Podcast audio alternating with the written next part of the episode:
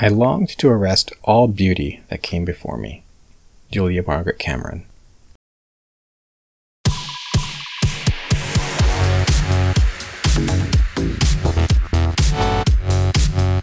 This is the Fearless Portraits Podcast, a collection of women who were leaders, innovators, and trailblazers.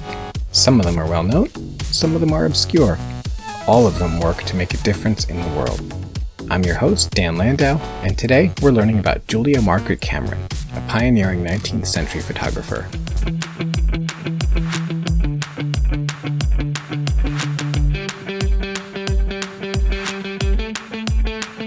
Julia Cameron began her career as a photographer relatively late, at the age of 48, when she was given her first camera. Present from her daughter, the camera was meant to be a source of entertainment for Cameron at her UK home on the Isle of Wight, while her husband tended to his coffee plantations in Sri Lanka. It may amuse you, mother, to try to photograph during your solitude, said her daughter. Cameron took to photography with gusto, learning her craft and focusing on making portraits in her studio converted from a chicken coop. Many and many a week in the year 1864, I worked fruitlessly, but not hopelessly. I began with no knowledge of the art.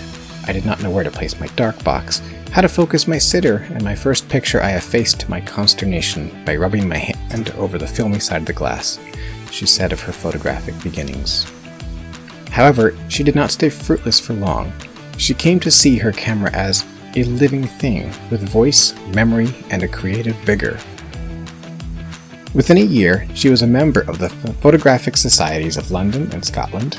She developed a unique style characterized by close cropped, intimate portraits that were often deliberately slightly out of focus or blurred by her subjects moving during long exposures.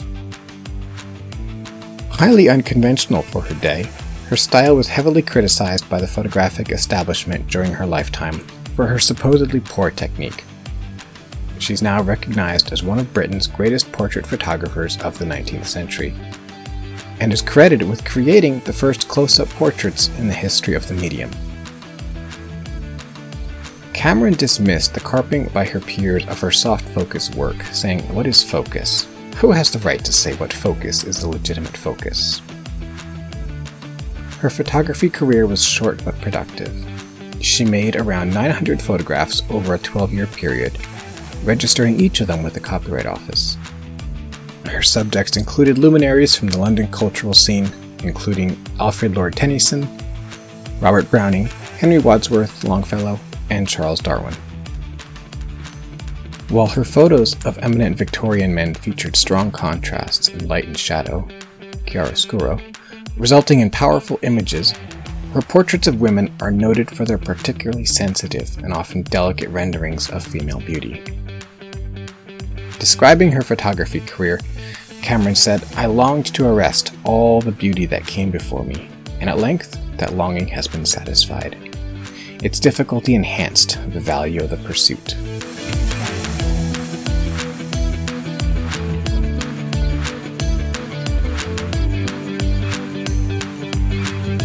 The daughter of an East India Company official, Cameron was born in India on June 11, 1815. She was educated with relatives in France and returned to India after her schooling. She met her husband, Charles Hay Cameron, while both of them were convalescing, likely from malaria. They married in Calcutta two years after meeting. Her photography was actively supported by her husband, and she eagerly showed him every photograph she made.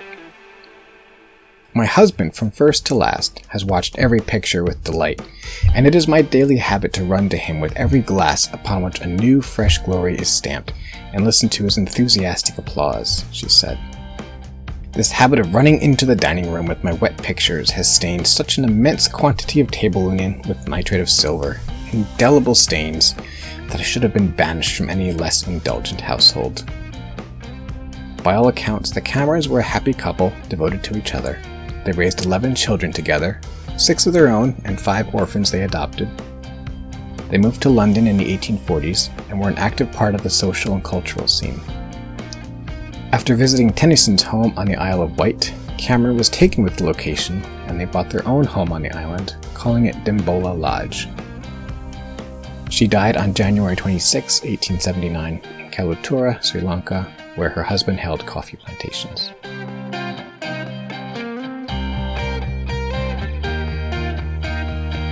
Cameron's portrait in the Fearless Portrait Project consists of an ink drawing on a map of the island of Wight, based on a self portrait she took. Her home in Freshwater is located on the left side above her head.